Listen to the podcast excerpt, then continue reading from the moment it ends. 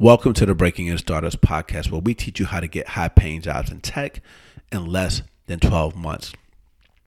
For those of you that don't know, my co host Artur, Timur, and I moved to the Bay Area in 2014 without knowing anybody, and we figured out how to get jobs in a short amount of time decided to launch the Breaking Stars podcast to share stories of other people like us that figured out how to break into tech through that experience, we realized that sharing stories of people that broke into tech was not enough to help billions of people. So we decided to create an app called Career Karma, which is the product that we wish that we had when we were breaking into tech. For those of you that don't know what Career Karma is, Career Karma is an app that matches you to job training programs called coding boot camps, and we give you support through a group of people called a squad that helps you not just get into a coding bootcamp, but also have support during the coding bootcamp, during the job search, and for the rest of your life. Today's podcast episode is an origin story about Career Karma and how it was created, how we were able to figure it out how to get into Y Combinator, raise $2 million, and all kinds of other things about how Archer, Timur, and I first met, even before we broke into the world of technology. If this is your first time listening to the Breaking Stars podcast and you want to become a software engineer, make sure you download the Career Karma app. Uh, leave us a review on iTunes or any other uh, place where our podcast is listed that you are listening to. Make sure you send us an email with feedback to Ruben Archer Timur at breakingstars.com. Like our Facebook page, join our Facebook community, tell your friends, and without further ado, uh, let's break in. One more thing, actually. I want to give a huge shout out to our brother Quincy Larson, CEO of Free Code Camp, because he is the one that actually interviewed me to share this story that was posted on his uh, podcast originally. So huge, huge, huge shout out to Quincy Larson. And again, without further ado, let's break in. See you there. Welcome to the Free Code Camp podcast. I am Quincy Larson, the teacher who founded Free Code Camp, and today I'm talking with Ruben Harris, who runs Career Karma. It's a social network for people who are interested in attending coding boot camps. And he also hosts the awesome Breaking into Startups podcast. Ruben just finished Y Combinator, which is a startup accelerator where he and his team raised their first round of venture capital funding. Ruben grew up in Atlanta and he worked in finance before getting into tech.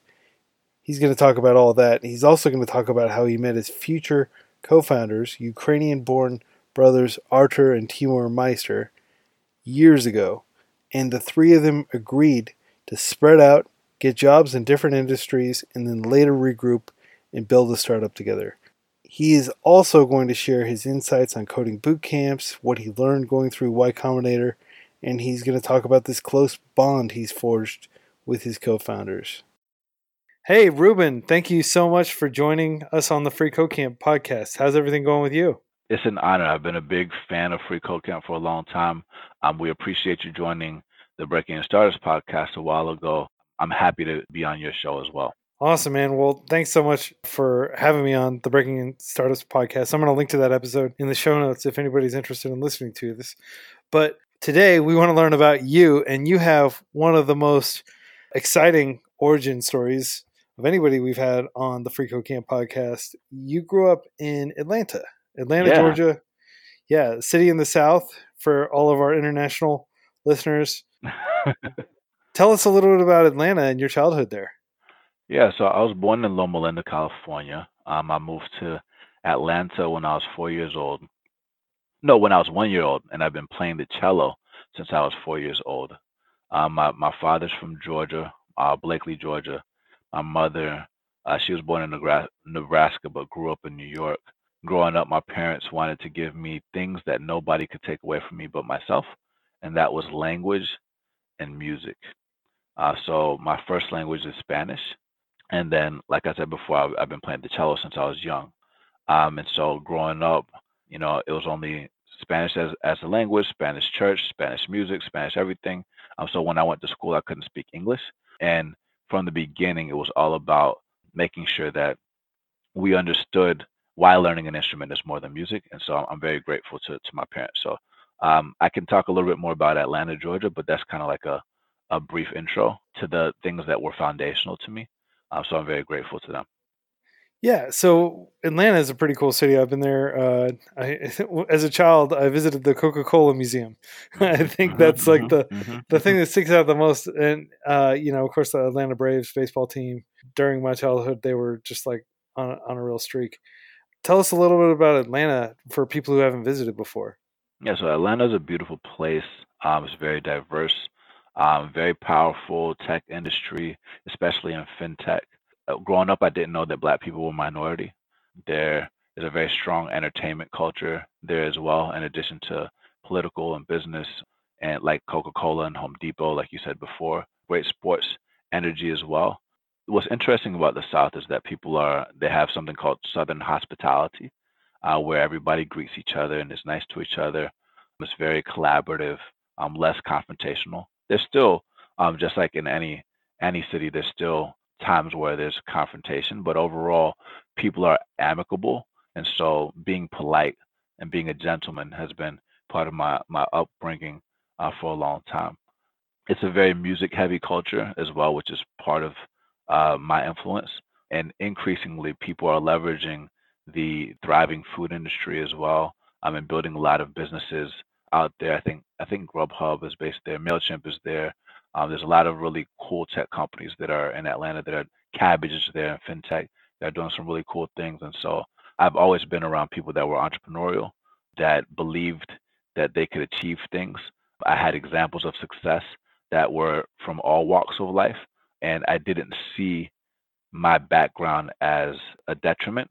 I saw it as a form of empowerment, and I, I really valued being different, and I saw that as a superpower. And a big part of that is how your parents brought you up, and and I understand your parents had a really active role in your life. Yeah, yeah. Um, I think um, you know when you think about music and why learning an instrument is more than music, um, you're learning a lot about stretch targeting. Like you're setting a goal every week that pushes you hard.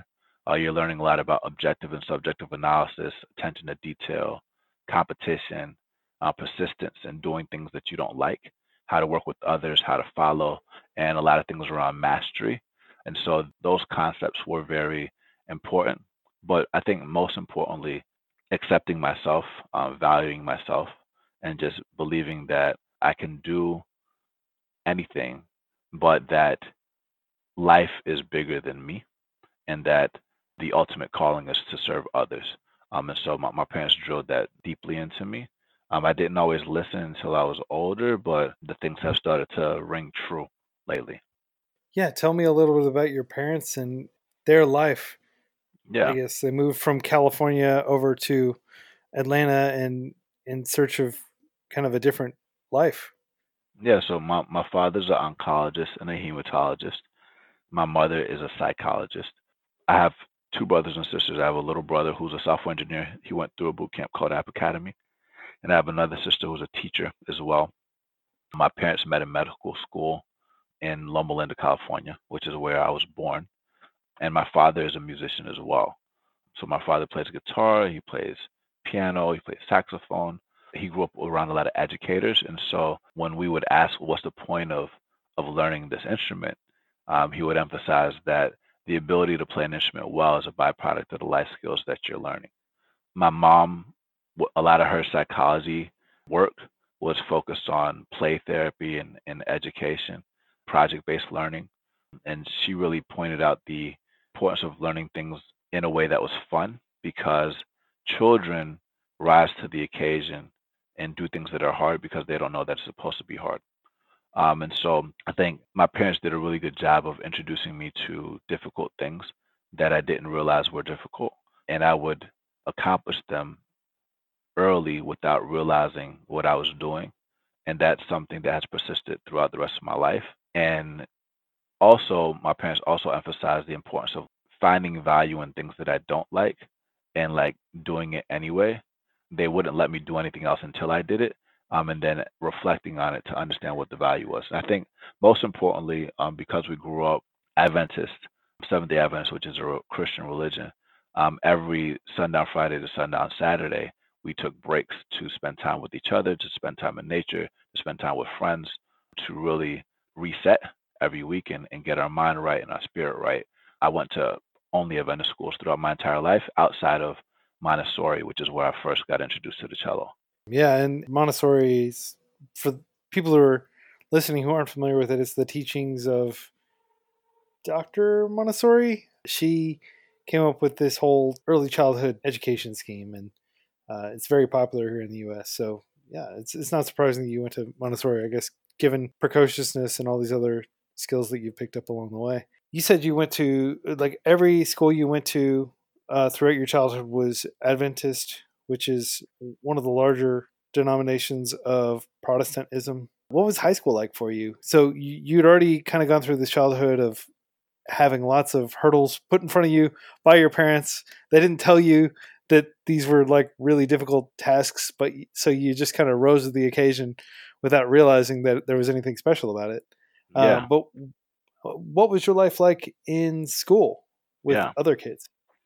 Yeah, like you said, you know, Advent, there's about 25 million people that worship weekly in the Adventist Church.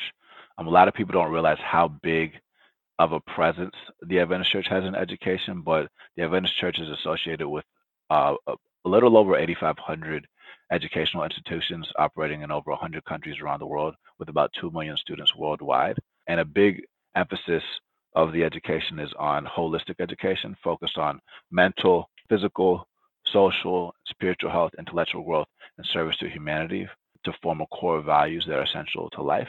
With that said, even though that was the push for high school, I was a rebel. In high school and in elementary school, I was actually really good with my grades. But in college, I didn't really care about the tests and things like that. I really wanted to be an entrepreneur. Um, and I was always working on my own projects or doing my own shows or performing music in studios with a lot of the big rappers and R&B artists like Kelly Rowland and Gucci Mane and people like that. That was like my focus. And I, I almost actually quit college, but my mother emphasized the importance of starting something and finishing it, and that when you set your mind on doing something that it's important to see it through. Obviously, you do have to know when to quit on certain things, but as you're going through it, to pick up friends and lessons along the way. And so I, I really got some of my best friends through high school and college. I also established really intimate relationships with my teachers and my pastors because um, if you think about um, Adventist education, I, I, and I didn't say this, but my elementary school had 50 students. I think my high school had 100 students, and my college had 2,500 students. And so when you're in an intimate environment like that, you have direct interaction with your teachers that are mentoring you and really strong peer networks of small circles of people that stay with you for life. That's something that's persisted not just through college, but even in my professional life and even to what we're doing today with Career Karma and with my co-founders. Small circles, mentorship, guidance has been key. And the pastors really showed me a lot about leadership because a lot of times pastors are, are giving, but nobody gives back to them. So they're dealing a lot with people's problems and they're kind of like therapists for people.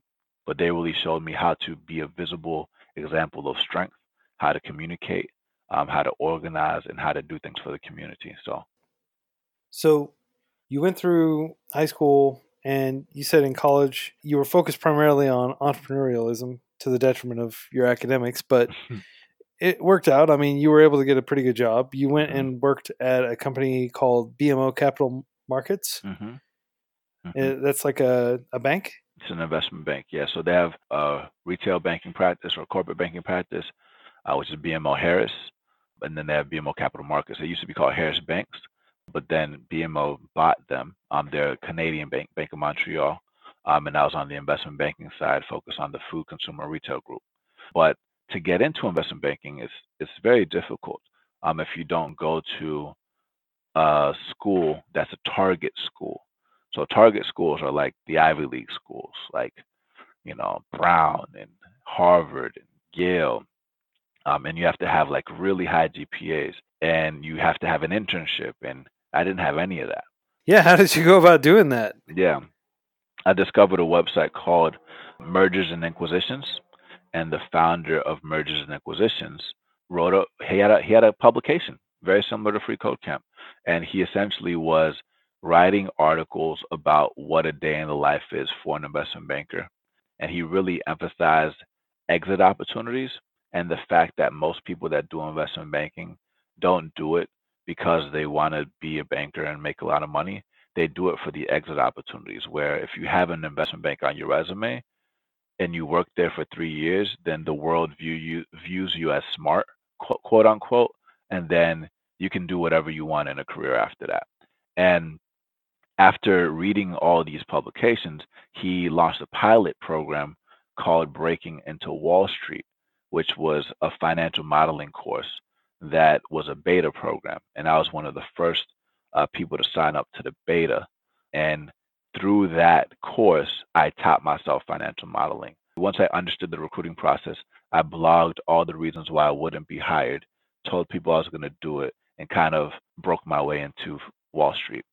Wow. So definitely like an outsider, and you used online resources to essentially self teach. Yeah, it's a, it's a combination of online resources to self teach.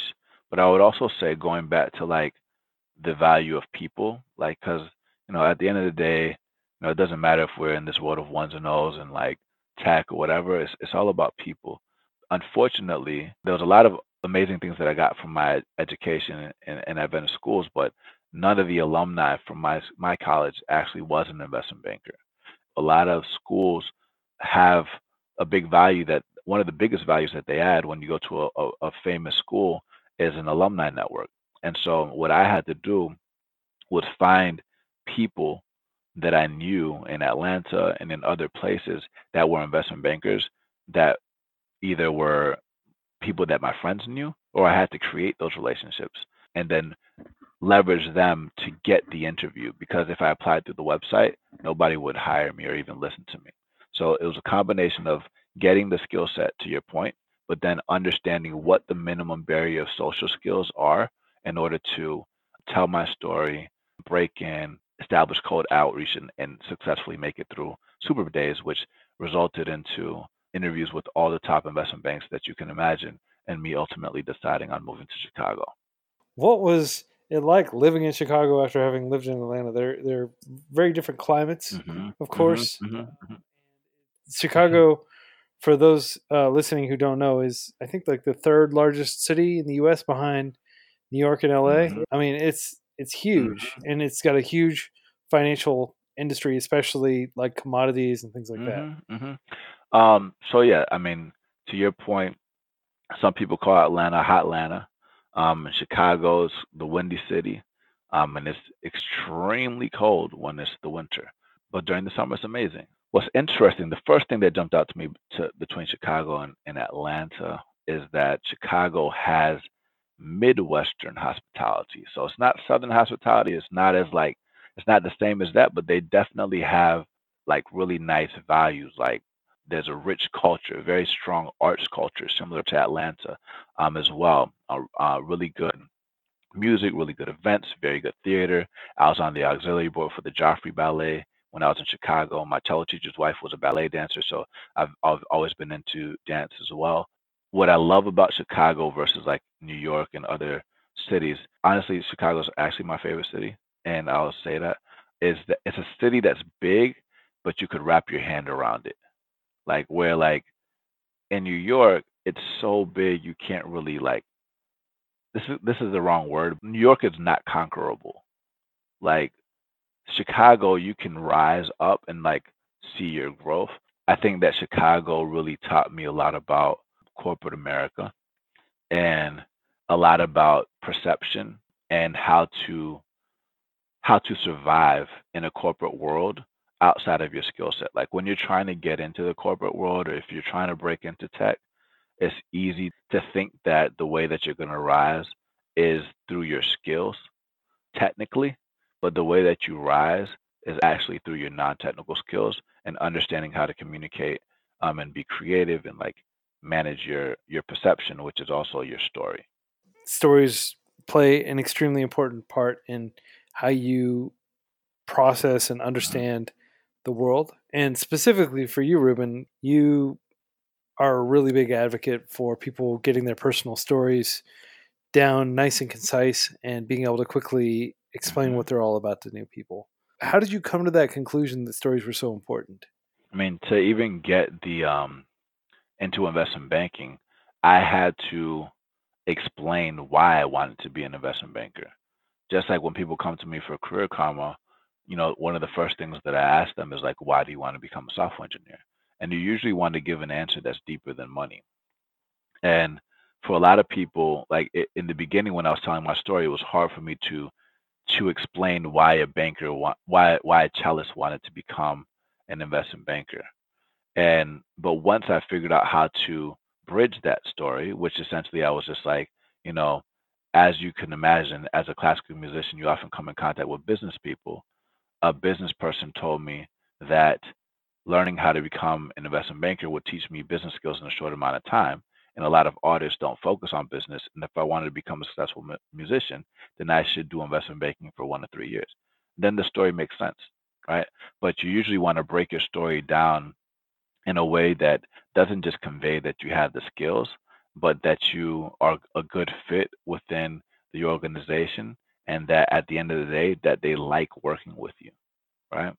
Like it, there's a lot of if you think about the NBA, like there's a lot of people they all know how to shoot a ball, they all know how to you know pass, they all know how to do all the all the fundamentals of basketball, but at the end of the day it's about chemistry.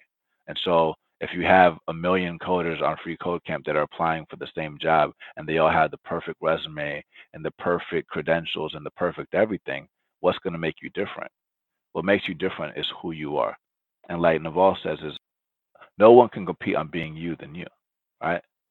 And so really embracing who you are and learning how to communicate that is a way to not just differentiate yourself, but also develop a superpower because what is normally weird to people when they're younger or like they're they're embarrassed about when they're younger a lot of times becomes their superpower when they're older so learning how to communicate that early and often is key Awesome. And if you had to explain yourself just in like 30 seconds, how would you do it?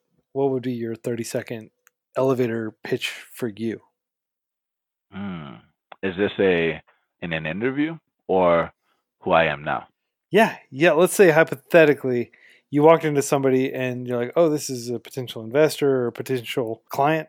You know, how would you explain within 30 seconds who Ruben Harris is and what he's all about? yeah so fundamentally i help people do what they love uh, which translates into a job that helps them put food on the table um, and i run an organization that helps people get a high paying job in tech in less than 12 months by matching them to job training programs and people that have done it before.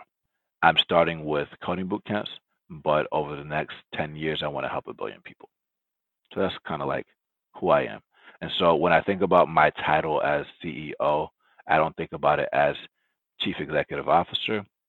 I think about it as create every opportunity. And at the end of the day, I want to create opportunities for people. Thanks for indulging me. I was just really curious how you applied that wisdom in terms of your own personal story.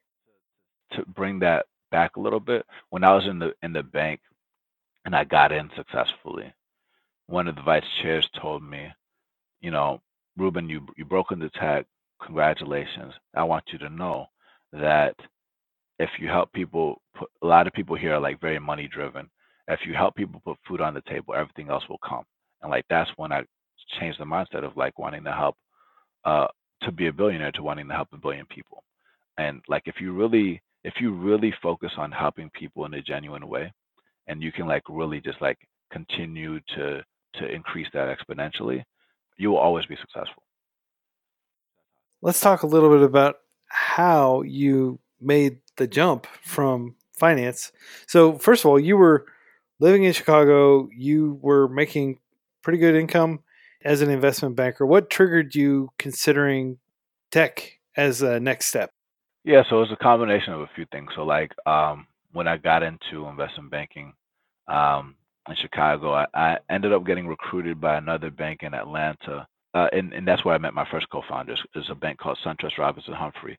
His name is Archer Meister, and he has a twin brother uh, named Timur Meister, who is we're all now co-founders. And essentially, we were there in Atlanta at the beginning of the like rise of the tech industry. Like even when I was in Chicago, that was when 1871 in Chicago was first starting off.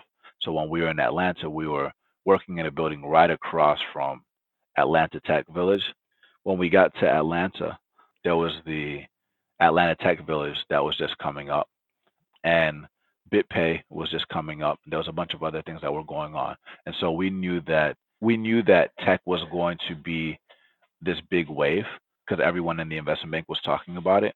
And because we were always um, involved with a lot of the university recruiting, a lot of the people that were historically trying to get into investment banks were talking about technology. And we knew that we wanted to start something in tech, but none of us had skills to be tech leaders. And so that's when one of our buddies left the bank to go to Flatiron School in New York. And that's when he met another investment banker, Zach Altman, who's the brother of Sam Altman from Y Combinator. And that's how we discovered uh, coding boot camps, Flatiron School. And then uh, and Timur said that they wanted to become software engineers. And they decided to do Hack Reactor App Academy and I decided that I was going to learn things around distribution and like master distribution and sales and business development. We knew that uh, tech was going to be this big wave, and so um, that's that's when we decided it. When we just started seeing those trends. At this point, you were living in Atlanta. You'd already hooked up with Timur and Archer. Tell me a little bit about them. So they're Ukrainian Americans, first generation. Yeah, so they're Ukrainian Americans. Uh, we we wrote a um, we wrote a blog post about their story called "The Reality of Breaking into Startups: The First Product You Build Is Yourself." Uh, but they immigrated from Ukraine to New York in middle school, um, and then went to school at Emory in Atlanta, Georgia. Timur, when I met him, he was working at Auto Trader as a Scrum Master and project manager, and then Artur was an investment banker. I moved to San Francisco first without knowing anybody, and I got a job three weeks later at Alt School and then Timur and Archer, they ended up working at Funding Circle as engineers all the way until IPO, and then Timur ended up working at um, in the augmented reality sector at an organization called Blippar. We we became fast friends when we first met in Atlanta. When I met Archer and Timur, and this is you know going back to kind of like some of the inklings of career karma, we knew that we wanted to start a company. We didn't know what kind of company it was, but the first decision that we were faced with was like, what are we going to do? What skill set are we going to focus on? And our North Star for Career Karma empowering people to make their most important career decisions. And the first decision that Archer and Timur had to make was which boot camp are they going to go to? Are they going to focus on a boot camp focus on JavaScript? Are they going to focus on one focus on Ruby? Are they going to do it full time? Are they going to do it part time? What prep are they going to do? They ultimately decided on um, one focusing on front end and the other one focusing on back end. And they would do that while I looked for a job, and then they moved out um, after they got in, and then we we all kind of like lived together. You brought up about the mindset. The mindset was before starting our own company, it was important for us to work inside of companies first, and we would do that for about three years and leverage those insights by going to different companies and really get to know how these companies work, um, and then come back together and start our own thing. That's really interesting. So you knew pretty early on that you wanted to start a project with Artur and Timur. How did you know? How did I know that these were the right ones? I mean, it's a good question. I think that um, you know, when you think about raising money or starting a company, you know, venture capitalists, one of the first things that they're going to ask you is is who's technical but then the the fundamental question is like, how do you know each other? Because one of the biggest reasons for a company blowing up is because a co-founder blow up, or a, co- a company dying is because a co-founder blow up, and not knowing each other in conflict. And so, for some reason, you know, from day one, knowing Archer and Timur, we just we just hit it off. Archer was buying and selling contemporary art, and we loved talking about art because I was a cellist. They were doing real estate things. Like they, we just we couldn't stop talking about business. We liked the same movies. We liked the different things. We all have our own unique personalities, but it, we just clicked, and we didn't. It wasn't a orchestrated plan to start a company, this specific type of company. We had all kinds of ideas. It was just more like we just hung out together. A lot of people skip that step. Like co-founder dating is not like is not the best approach. I think it, it can work. Think about it just very similarly to just like regular relationships. Like you want to really get to know each other on a friend level first, which is very similar to like what we really orchestrated inside of like the Breaking Into Startups and, and the career karma communities is like really making sure that like people know each other on a deep level first before starting and building things together. So I've met a lot of people I've shared my philosophies and I've heard theirs, and this one clicked. The last five, six, seven years that we've known each other have felt like a day, and I plan on continuing to work with them for years to come. Um, so, yeah. That's awesome, man. Well, congratulations on forging such a solid bond uh, with the brothers. With the brothers, with triplets, fraternal. So you had this long term plan where you were all going to work at different companies, and you all worked at completely different types of companies. You worked at an education company. Um, they worked at like finance companies and other uh, types of companies. How did you go about planning so far in advance? Because that's really impressive that you were just like, we're going to hit pause for three years and go out and gather additional skills. And, and that's one of the things I always tell people: like, go make mistakes on somebody else's dime. Work for somebody else before you try to create your own company or start your own project so you can learn from another organization first. And but you all had the wisdom to do that. I mean, I think what we what we realize is that companies are increasingly realizing that they're going to have to build talent to remain competitive because their current supply of talent is tapping out. And when we were exposed to boot camps, we realized that boot camps are the fastest way to get a high paying job in tech in less than 12 months. Um, apprenticeships were starting to kind of become more common. Um, you started seeing like, and we'll talk about the, the, the labor market later, but like we, we really started seeing a shift in the way talent is developed and recruited. And we realized that if we didn't move, then things were going to change. Like even the way that we we blogged. Like when I when I blogged uh, my story to get into investment banking, it was on Posterous, and then it was acquired by Twitter, and then I had like Blogger and WordPress. But then, like when I wrote the the story about breaking into startups, it was on Medium. But then I realized like people don't really read as much anymore. So then we got to do podcasts, and then like people on podcasts, like some people listen to podcasts, but like the majority of people that listen to podcasts are rich people. So we got to expand to, to YouTube and create that, you know, video because people watch things. And we always saw these different shifts. And so what we realize is that a lot of people don't succeed at doing what they do because they didn't do their homework early on. They didn't pay attention to what the trends were. Um, and so we wanted to kind of like get ahead of the new wave and not wait and just kind of dive right in and recognize that a lot of times we may not have everything figured out and investing time and figuring it out will pay dividends later.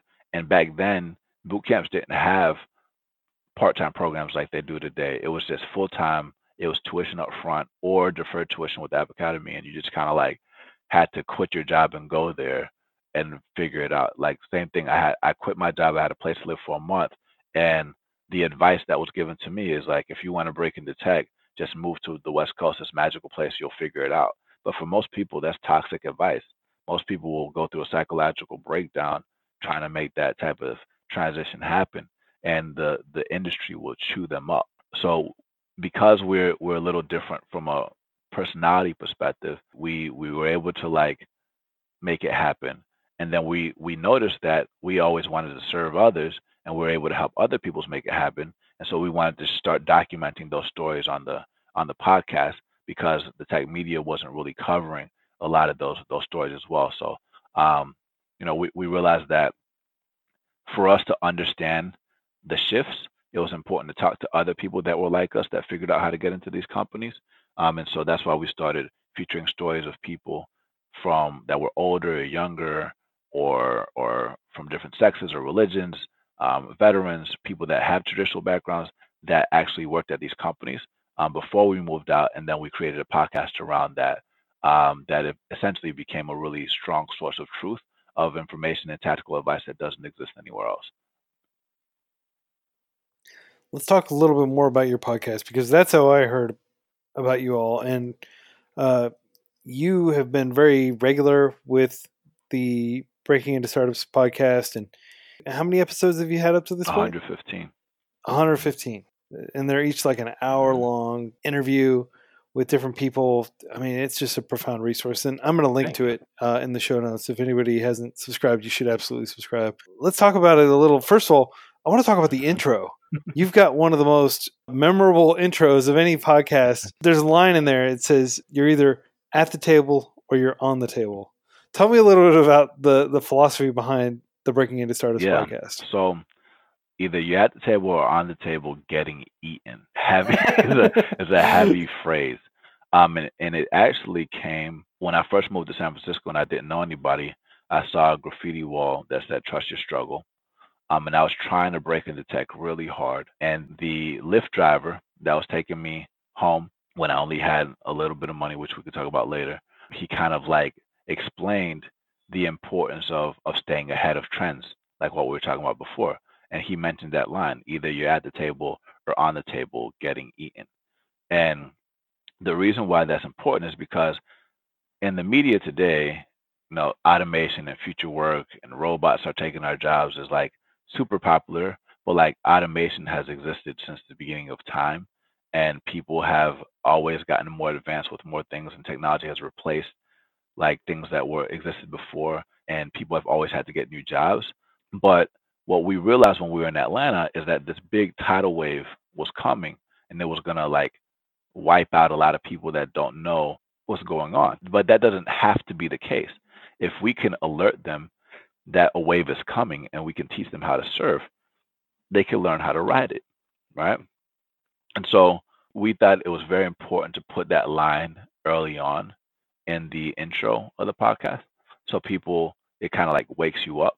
And with the podcast, we wanted to make sure that everything that you listen to has action items that you can take to elevate yourself.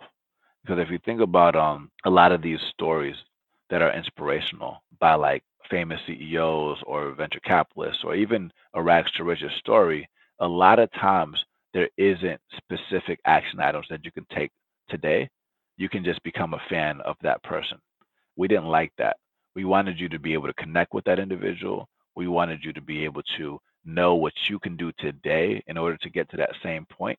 And at the end of every episode, you could have the contact information to reach out to them. When we first moved here, all the media was focused on CEOs and VCs and not the people that were actually building the company all the workers in the back of the kitchen that are making the food that you're eating at the table, right? So we wanted to highlight the people that were in the kitchen, not just the chef. That was our big thing, and that's a niche that we've continued to dominate. Um, some people call that tech's invisible workforce versus the visible workforce that traditionally went to college, but most of the working world never went to college. And so we wanted to highlight those voices, um, give them power, and build a platform that they can share these resources with and it's not designed to make us famous. So yeah, that's what it's about. And at what point did you all decide that you wanted to expand beyond just having a podcast and actually create a platform associated with helping people break into startups and break into tech? We we started to do that when people started showing up.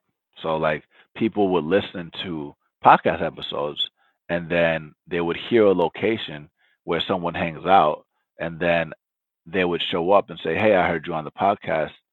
What do I do next? I just graduated, or what do I do next? I just like moved here from here." And people were actually like doing the things that we were saying in the episode, and we're like, "Wow, okay, so we need to we need to make something happen." So we created a chatbot that will point people to the job training programs that they want, right? Because like in the beginning, the podcast was pretty much across all skill sets in tech or like the majority of that that you don't normally hear about like product management uh, or how to become a, a specific type of developer sales design like growth like these different roles that like aren't really traditionally taught in college, but still sustain you very well. And then because boot camp started to become more and more popular and you know thousands of them started popping up across the nation, we realized that the chatbot that we created helped hundreds of people get jobs. But what we realized is that pointing people to the right job training program is helpful for people that are naturally disciplined, like me and my co founders. But for most people, they need a little bit more help with motivation and guidance and discipline and habit creation and routines and things like that. And so that's how we realized that uh, we needed to do something that was bigger than just a chatbot, and it was where where Career Karma started to become something we started thinking about creating. So Career Karma, the main goal is to provide extrinsic motivation to help people power forward uh, through all the different setbacks. Yeah, so Career Karma is an app, and essentially it's, it's a marketplace that matches people to job training programs, starting with coding boot camps. So when somebody downloads our app, they go through a three week process called the 21 day CK challenge. And in the first seven days, they do something called fast track, where the schools or the job training programs have given us everything that they need to know qualitatively. And they create a profile that gets them automatically accepted into their top schools based off of their goals and needs in one click through a Common App.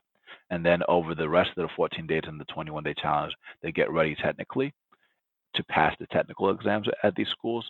And during that time period, the schools are applying to them and making different offers uh, rather than the individuals applying directly to the schools.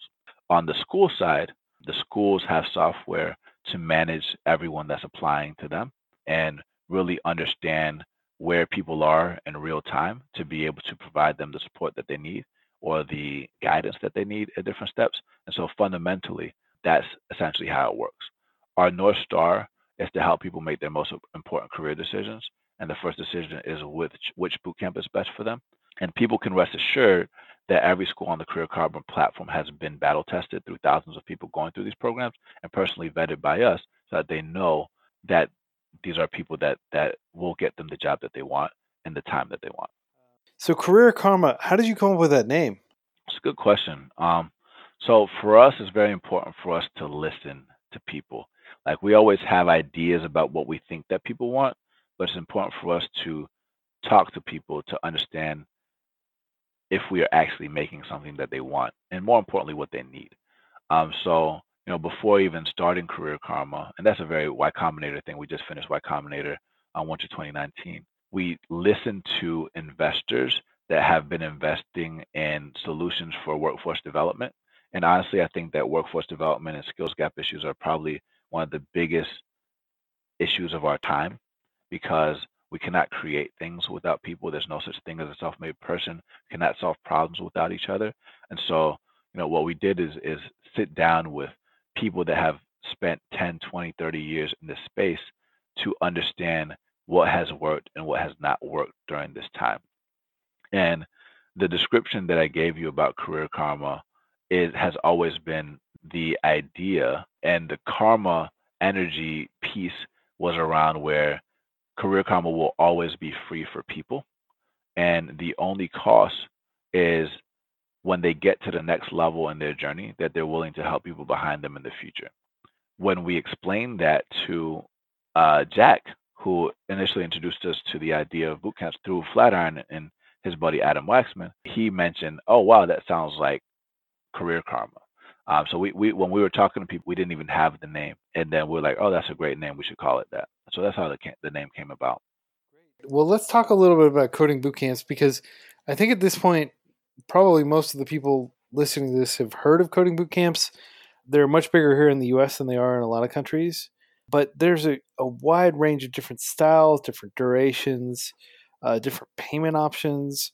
Maybe you could just give us a very high level breakdown of coding boot camps and what they're all about as of 2019.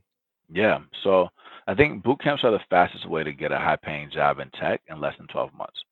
So I think What's interesting is that the, the bootcamp model is rapidly expanding across skill sets, and the primary driver is something called an income share agreement.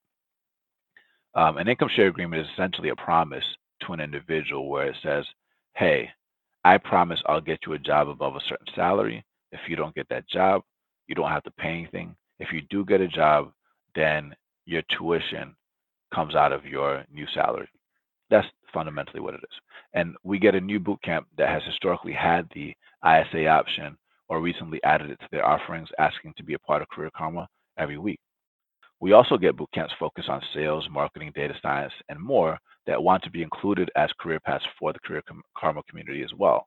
And some your listeners probably know that some boot camps have been bought for large amounts, like Trilogy for 750 million, or uh, General Assembly for 400 million. But then some boot camps have shut down, like Dev Bootcamp.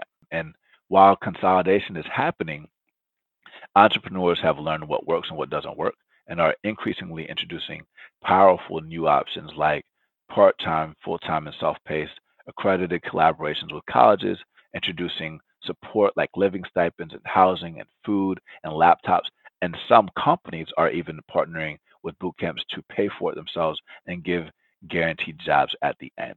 To put a bow on this, I think something that's interesting to understand is that in America alone, the online income share agreement option has now given the 44 million working age people that aren't making a living wage the opportunity to get a high paying job in tech in less than 12 months. And internationally, you're also seeing boot camps like Microverse and HackerU that have income share agreements options as well. While income share agreements aren't the best options for everybody, we are hearing that if a school has a signal, has an ISA option, that's a signal that the school is aligned with their goal of getting a job. And historically, the world believed college is the only way to get a job. But now people are using things like not just boot camps, but even free code camp. We've actually had several people that have come to us using free code camp alone that have um, gotten a job through online courses as well. The, the thing with online courses that's difficult, which you brought up earlier around accountability, is that if you look at the 100 million learners that have tried MOOCs over the last seven years, for people who aren't in the education field, MOOC stands for Massive Open Online Course. Like uh, if you think about yeah. to the original, the machine learning courses. Exactly, exactly, exactly. So these these massive open online courses are, are really powerful, and and we're in a very beautiful day and age where all the information exists online, but people are faced with this paralysis by analysis, and they start something and they don't finish it, and it's a big lack of motivation or discipline and support. And so in Career Karma, not only will we match you to the right program, but we'll put you into a, a small circle of five to 20 people called a squad that will serve as an accountability system that won't just be with you into the boot camp, but during the boot camp, after the boot camp, and and they'll be friends with you for life, similar to me, Artur, and Timur. And personally, I think that boot camps are the only way to quickly address this the skills gap and remain competitive in a tech-driven global world because there's currently over half a million open jobs in computer science with only 50,000 people graduating from four-year universities and 40,000 people graduating from boot camps per year. And even if you round that up to 100,000, there's still over 400,000 open jobs right now. And in the next five years, it's going to be 1.4 million open jobs and only 400,000 people graduating from four-year universities. So a million people have to come from some form of alternative. it's a lot of people. I know that's a little longer than a short summary. So yeah, half the world hasn't been connected to the world either.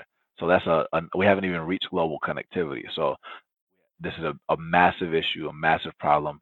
The App Store wasn't invented since 2008, so you know the app developer role hasn't been around for like more than a little more than 10 years, right? So that's part of the reason why schools can't keep up because they didn't even know they don't know how to teach it. Universities, of course, have been the traditional way that people get the education plus the class signal that universities traditionally convey. And just for some context on this, because you and I, I think, both agree that university degrees are an ill fit for a lot of things. The way that universities came into being, rich kids essentially went there to study like liberal arts. Back in the day, every university was a liberal arts university. And as of 1900, even in the most urbanized city in the world, London, only about 1% of people had gone to college. So we went from 1% of people going to college to about in the US, maybe 35% of people graduating from a four year degree. But 35%, that's still a fraction of the total workforce.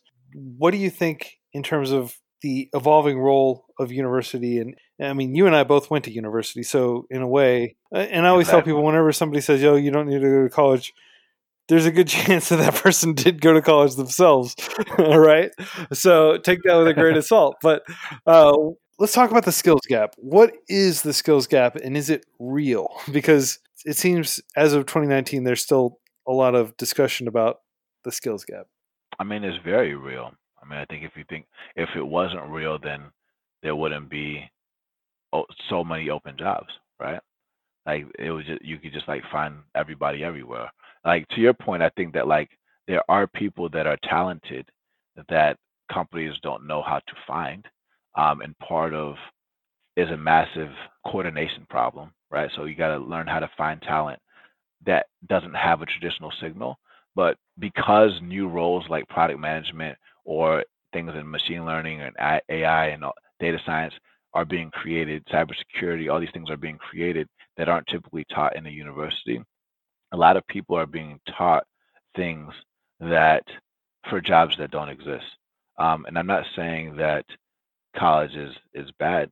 To your point, we both went to college. I'm very grateful for college. I, I'm proud of my college experience. But if you look at 44% of recent college grads in America, they're either unemployed or underemployed. And free college doesn't solve that. Like vocational and technical training does. And vocational and technical training can be provided by college. Like in Germany, 59% of teens are doing it versus 6% in America. Right? If you think about college, I think that college will evolve. The colleges that don't evolve will not be around. Um, I don't think college will completely go away, but I think that college is starting to increasingly realize that two to four years is too long, or maybe four years is too long, and you might want to have something that's like a accelerated program, whether it's one to one to two years, that's specific, that is measured on an outcome. Because the main difference between college and a boot camp is that a boot camp is only successful if you get a job. A college is successful if they get you a certificate and help you pass tests if you don't get a job, it doesn't matter. Right. So like that that has to change, I think. I also think that um it's important for colleges to be in line with the needs of the workforce. Uh, because if you ask the question historically, like what's the point of education? Depending on who you ask, some people will say it's to get a job, some people will say it's to become a more well-rounded person. Um, I think that because of our economic situation, more people want to get jobs, and our schools that want to survive are going to have to do that, um, and are going to have to be able to adapt. And you're increasingly starting to see partnerships with boot camps and colleges. So Trilogy that I mentioned before, um, that got acquired for 750 million, they have boot camps on over 40 prestigious college campuses. There are these short form programs to get people trained. You're seeing online college starting to become big. It's good that people have MOOCs um, but what I think is going to happen for college is income share agreements are going to become table stakes for colleges and boot camps across the board. And going back to what I said before, they're going to represent a signal that the school stands by the outcome of the student, where the school will never get paid unless the student gets a job. And I think that is a perfect alignment for people. And I think that if colleges do that, that they will win. And I think the most innovative thing, or one of the biggest things that I hear from colleges that reminds me of Career Karma that I, I'm excited about is um, guided pathways, where they are really helping people make important career decisions, like helping them choose their major better and make different decisions that are aligned with a job along the way. And I think that that's a, a cool manual process that's not scalable. Career Karma is the scalable way to help people make their most important career decisions. When you say that Career Karma takes this almost career counseling role that a university would mm-hmm. have, where the career mm-hmm. counselor might be able to step in and say, oh, you should maybe take this course and this course if you're interested in going into this specific field. So mm-hmm. you're operating at scale. What are some ways that you address some of those problems at scale? Yeah. So when somebody downloads our app, the first thing that they do is start the 21 day challenge. And during the 21 day challenge, we there will be a quiz where we get a sense of what their goals and what their needs are and what are their wants, right? because based off of that information, we're able to match them with one or more programs that are aligned with what they want to do next. It's not enough to match someone with a program that is interesting to them because if you talk to a school and they talk to you, they're inherently going to be biased about their program. And so through Career Karma and going through the challenge, they're able to connect with people that are currently enrolled in the program that can give them raw information themselves. They're able to connect to people that are preparing for the program. They're able to connect to people that finish the program so that they get like a real life consumer reports, a real life Better Business Bureau insight, like immediately from day one. Most importantly, they're able to find other people that are also kind of lost and confused, but have the reassurance that they have a guided pathway through the 21 day challenge that kind of like breaks down the different steps to get them to where they want to go. A lot of schools, if you if you run an ad and you're like, "Hey, I'm a coding boot camp," they're marketing to people that don't even know what code is. They don't even know what a software engineer is. They just want to get a job that pays well, right? So going through Career Karma, we can literally take someone that doesn't know what code is and in 21 days educate them on the entire space, get them technically ready, which is essentially the basics of learning how to code, introduce them to other people that have done it before, teach them about the bootcamp market, teach them about the difference between college, teach them about finances and give them financial literacy and make them most importantly accept themselves and, and see value in themselves. Because nobody a lot of times people have never told them that they're valuable and that they that they're powerful and it's a it's a really beautiful thing to see see that happen. I don't know if that answers your question but i'll say that's like one of the biggest things absolutely. Let's talk a little bit about running career karma so so far. So you all went to y combinator which is a pretty prestigious uh, accelerator program i think it's harder to get into y combinator than it is to get into an undergraduate program at harvard what was that mm-hmm. process like tell maybe you can just walk us through the entire application process and uh, the process of being there. Yeah. Yeah. So, I mean, I've never gotten something the first time, right? So, when you think about Y Combinator or any like decision in my career, like it usually takes like multiple attempts and a lot of experimentation, a lot of iteration. Um, so when we quit our jobs um, around March of last year to try to get into Y Combinator. We thought we were going to get in there. We applied and we got rejected. Um, you know, and that wasn't a cool experience. My brother was in in App Academy at the time, watching us. We were like, "Yeah, we're going to start this thing." And what I realized is that the reason why we got rejected was not because we didn't have a good idea, it's because we didn't know how to communicate very well. Uh, we were just presenting this big pie in the sky, you know, workforce like social network for coding boot camps, which it still is, but it wasn't really laser focused on like matching people to job training programs starting with coding boot camps. It wasn't laser focused on this like this sliver, this like pre-existing network in amoeba fo- form that could grow into something massive. And and the other thing is like we hadn't really launched something; it was still an idea form. And so, you know, a, a famous thing that people talk about is like you're nothing until you launch. So it's very important to launch something and have traction, but be very good at communicating what you do. And the entire time you're going to be drilled on what do you do? And what you do has to capture the problem that you're solving for who and is this repeatable in a massive market? And do you have some representation of being able to turn that into a, a, a revenue model that turns into a billion dollar company. It's pretty much like what you want to be focused on when you're talking to, to about these things. For me, it was just around like talking to other founders that had successfully passed the interview and testing out my communication and iterating on that and just getting my one liner down.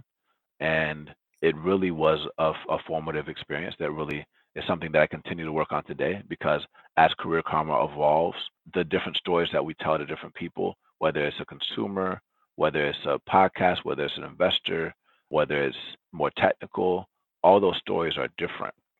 And so I have to really, really practice that. And it's something that I will continue to practice.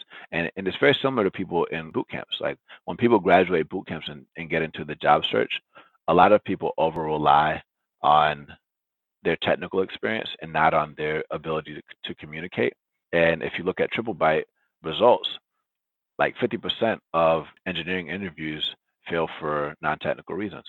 And so we really emphasize the importance of communication, not just as leaders of Career Karma, but also to users of Career Karma from day one uh, to make sure that that is something that they're comfortable with throughout their entire experience and growth as as future leaders of the world. Awesome. Well, thanks for walking us through. So, when you were going through Y Combinator, what was your day to day experience like? Could you walk us through like a typical day of you being in Y Combinator while you're building Career Karma?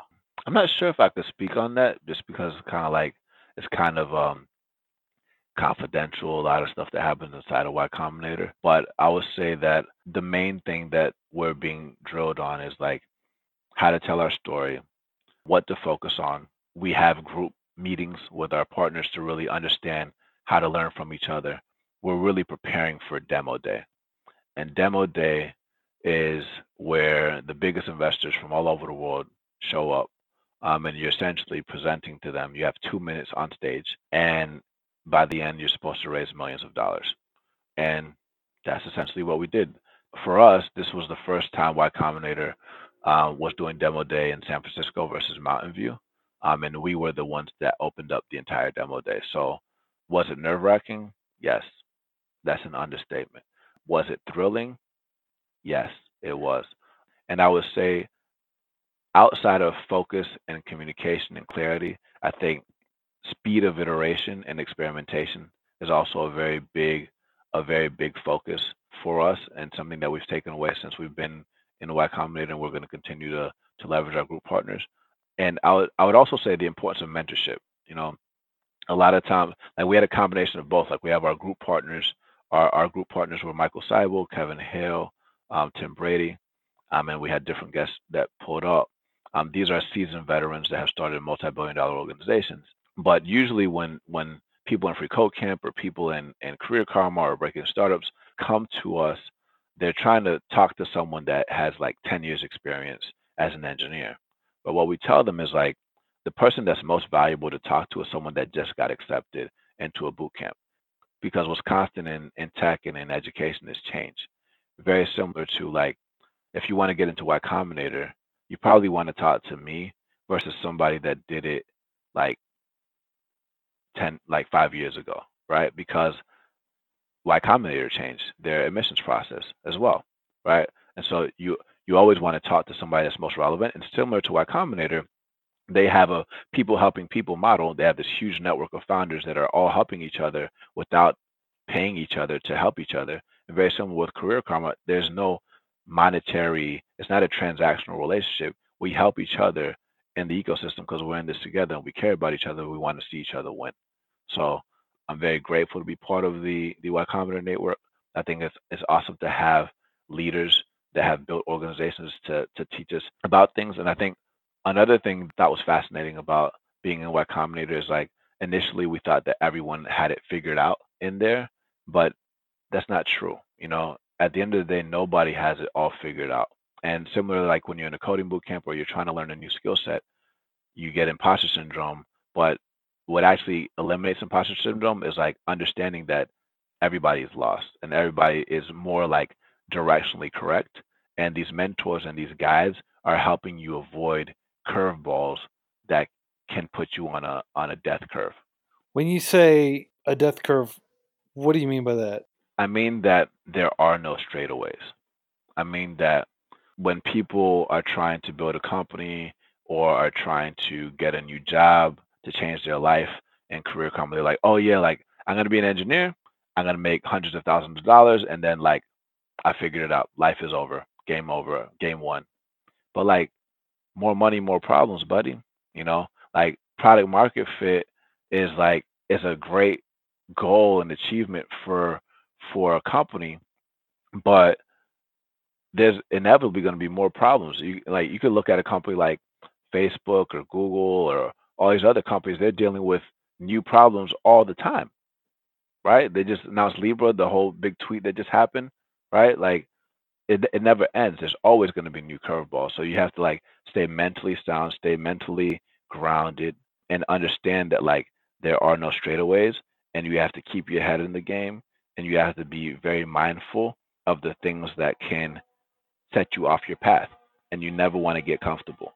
If you if you feel comfortable, that's your body telling you that you're ready to push harder. You're not growing. Challenges give you growth, and growth is life. Right on. Well, on the nature of growth, and there are no straightaways. Comfort is just your body telling you it's ready to work harder. What do you think the future of coding boot camps is? Like both the near future and the distant future. So I think that um in the near future, uh, we're going to see this continue to be a viable option. I think again, I think income share agreements are going to increase across the board. You're going to see more and more entrepreneurs um, launching programs focused on this option, especially online, part time, because most people can't quit their jobs to do it. Currently, there's over 300,000 people applying to coding bootcamps every year with a, with less than 10% acceptance rate. I think you're going to see more and more people doing that. I actually think you're going to see the acceptance rate go higher. So let's say that like maybe 300,000 people a year over the next five to 10 years going towards these like types of options. I actually think that non-technical roles are going to be bigger in the future of work than they are today. So like sales, marketing, things like that. Because if you look at the big IPOs like Zoom or Slack or, or Beyond Meat, that, that was big growth primarily because of sales, marketing, and, and really strong distribution, operational expertise. The training for that isn't really good, especially in sales. And so I think you're going to see more vocational programs like Flockjay um, and SV Academy uh, really doing a good job in the non-technical domain of things. If you think about boot camps today, over 70% of them have bachelor's degrees. So most people in the world don't even know that boot camps exist. I think that once more and more people know that they exist, more and more people are going to go down that path. And the reason why I think that is like you have 7,000 people dropping out of high school every single day. That's crazy. Like going back to the 44 million working age Americans that don't have a college degree that aren't making a living wage, like they need more options. You see truck drivers that are going to be replaced by driverless cars and everything in retail and all these other things that are happening. The only way to really level up is through some form of education. And I think that that form of education is going to be either a boot camp that's run on its own, a boot camp that's run by a college. But I actually think that the big future that you mentioned is going to come from employer as payer model. Um, and you can see that with Adobe doing Adobe Digital Academy. You can see that with Microsoft. You can see that with Cognizant and Trilogy. You can see that with all kinds of things like that. And the reason why I think that is if in the United States alone, like over a trillion dollars is spent on post-secondary education. A lot of that training and education, a lot of that comes from corporate America. And companies are going to realize that they have to build talent in addition to buy talent. And they spend so much money on university recruiting and events that has very low ROI. I think that apprenticeships are at the same stage that boot camps were in five years ago, and that they're going to become more and more in vogue. And we're going to see a more vocational apprenticeship model today. And you can hear a little bit about that on on our interview that we did with um, Gary Vaynerchuk talking about this as well. Awesome, and uh, yeah, we can put a link to that interview in the show notes as well. So, just to recap what you said, you think that employer sponsored continuing education is the biggest potential modality of, of continuing education beyond even like coding boot camps or traditional four year degrees? Mm-hmm. Yeah, I think so. But I also think there's something else that I didn't mention. I also think that if Title IV, like if like financial aid options and like if government like really puts a really strong stamp on like vocational training is like all right, like people like Andrew Yang or if like Mike Rowe like really gets their way and, and like all the dollars that have that all the big billionaire philanthropists are pouring towards education start going towards vocational school, then you're still you're going to see a flood of like people going towards boot camps alone. I think that corporate training will work because they they already spend a lot of money there. I think it'll be bigger. But that will, you saw Amazon; they announced seven hundred million dollars to retrain a third of their workforce. I think the employer-run schools are going to be more focused on reskilling current talent. Boot camps are going to dominate training people that don't have the skills yet. I think there's definitely like a historical precedent for that because in like the 1950s, 1960s, people didn't necessarily go to university. They were coming back from World War II Mhm. or the Korean War, and they had Mhm. to quickly integrate back into the workforce. And back then, employers spent a huge amount of money on corporate training, and then gradually, Mhm. 80s, 90s, early 2000s, that started to to fall off as as employers became more and more dependent on universities, or I wouldn't say dependent, but rather they kind of outsourced all that to universities, and they just started asking, "Oh, which university did this guy go to? Okay, that's a that's a shortcut. He's probably a solid candidate." Or, "Oh, she went to that school. Great, let's hire her." You know, rather than actually putting in the the legwork to really drill into candidates and figure out if they'd be a good fit, and also to uh, help them gain the specific skills they need to be able to operate on the job. So, what you're describing with coding boot camps, in a sense, is almost like the same model that corporations used to have, but now it's it's outsourced to organizations that just specialize in that kind of corporate training. In this case, you know, coding boot camps. Yeah. Yeah. If you think about like the one point something billion dollars that has been spent on diversity training in the last five years, but the numbers haven't changed. Like you could literally spend that same amount of on training like people from boot camps and you can get like ten thousand people trained. You know? It's like and they're all like from whatever background that you want them to be from. You know? So it's like it's really like it's a very proven model. It works. Literally, the corporation can communicate what the needs are to the school. The school works with the individual. They train them up. They get hired. Boom. Like I think that the credential thing is interesting to think about, but I actually think that credentials don't really matter that much. Like your portfolio and what you know how to do matters, and what's difficult is getting the shot, and that goes back to the social skills and the the social engineering skills, which is something that we'll help solve later. But um, that's for another conversation. So, as somebody who's been working in education and technology education for the past few years and has been exploring different problems and possible solutions in the space, what's your overarching theory of everything regarding career mm. change and getting into technology? My overarching theory is that we've entered the end of occupational identity and we have to embrace lifelong learning and understand that changes lead to problems, which lead to solutions, which lead to changes, which lead to more problems, which leads to blah blah blah. Right? It like it, it never ends. And a lot of times when we when we make a career decision or when we decide to do something, we want to do it. We we kind of got got to get rid of the retirement mindset because I actually think that like momentum is power and like the less you move, the less alive you are. Um, and a lot of times people that are are able bodied actually hurt themselves by like being sedentary and like not moving and not not being in a constant state of flux. So like kind of embracing the change and embracing not knowing everything and embracing like kind of being underwater all the time, I think is is, is super important. So I think in general, like when I think about who I am and what I think about, just like always embrace embracing learn, learning and valuing learning. Um, I think respecting our elders, but also recognizing that we can learn more from anybody.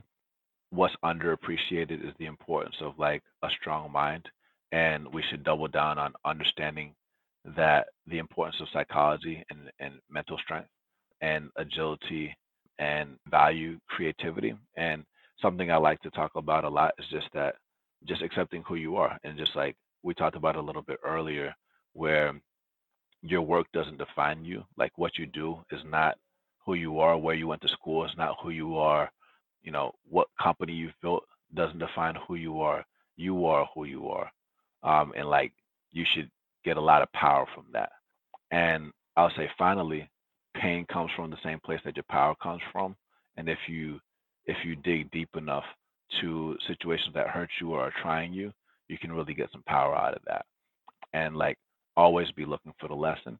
And let's stop with these zero sum games. Like let's like focus more on collaboration over comp- competition. Like how do we win together? Like how do how do I support Free Code Camp and all the other organizations that are out here. Like it's not about just like taking everybody out, right? But at the same time, competition is fun. But it could be like the NBA. Like we all compete, but at the end of the day, we're all friends and we can all win together. So I'll say that's kind of like my general philosophy. I don't know if that's a concise thing, but that's how I think about it. Awesome. Well, thanks for filling us in on that and giving us this perspective. I want to close with a question that you close with on your podcast, Breaking into Startups. Again, be sure to subscribe in the show notes to them. But you always ask your guests imagine you're going to a new city and you're just showing up all of a sudden and you have $100 in your pocket and you don't know anybody, you don't have any connections. How do you proceed? Yeah. I mean, the first thing that I like to do is like I have to decide what I want to do before I move to that city. If I don't know what I want to do and why I'm moving to that city, then I'm going to be lost. Right? So, once I've understood what I want to do and why I want to do it, then I'm going to find out who are the major players in that city that are successful in that thing, um, that are willing to guide and are open to a cold interaction or, or even not open to a cold interaction. Then I would figure out where they frequent, whether that's for coffee, whether that's for dinner, whether that's social events, whether that's blah, blah, blah. And so when I get to that city, I will already have the faces memorized, the names memorized. I will know something about their personal background that's not professional, that's aligned with my background, so that when I meet them, I could strike strike up a casual conversation. And I would just sit in a coffee shop and like order a cup of coffee. How how many cups of coffee can you get? Like maybe 20 cups of coffee out of that, out of a hundred dollars. So I would I would like identify, you know, 20 locations at the right period of time, and just like set a goal to make sure that I run into those people. And while I'm waiting for that individual to frequent that location, I'll be sending anywhere from five to 20 emails a day to set up meetings at those specific locations and then really build out a network. That's literally what I did when I first moved out here. I literally mapped out every single coffee shop that I thought was hot um, in the Bay Area, whether that was Blue Bottle Coffee or Sightglass on 7th Street or um, Creamery and these other places. And I I met some really powerful people, Sextant Coffee Roasters, I was able to like really meet powerful people just by by doing that, and it it led to that job at alt school was created for me. It wasn't even on the it wasn't even a job that it wasn't just offline and not on the website. It was a job that was created for me um, after a coffee meeting on on Seventh Street. Awesome, man. Well, thanks for sharing your networking wisdom and how you were able to build these relationships to give you a big edge. Ruben, thanks again for sitting down with me and answering all my many questions and for filling us in on a lot of the exciting things going on in the boot camp space and with Career Karma. Likewise. Where can people find you and what should people do to learn more about you? Likewise, man. I'm really grateful to be here. I think the, the best way to find me is, is I'm just Ruben Harris on, on every platform. Um, R U B E N H A R R I S. Um, but the best way to get in touch with me is to download the Career Karma app and send me a message and tell me that you heard this podcast and how much you love Free Free Code Camp. And make sure you tweet Quincy um, and tag both of us in it. Um, or you can email directly at uh, Ruben at careerkarma.com. It is careerkarma.com if you want to just check the website if you don't have a phone. Also, make sure you subscribe to our YouTube channel. It's youtube.com slash careerkarma. And obviously, the Breaking Stars podcast. Uh, we're going to be dropping um, weekly, bi weekly life hacks on YouTube. And then the podcast will continue to drop as often as we can drop. Perfect. Thanks again for joining me. Thank you, everybody, for listening to the Free Code Camp podcast. If you found this helpful, be sure to tell your friends. Happy coding, everybody.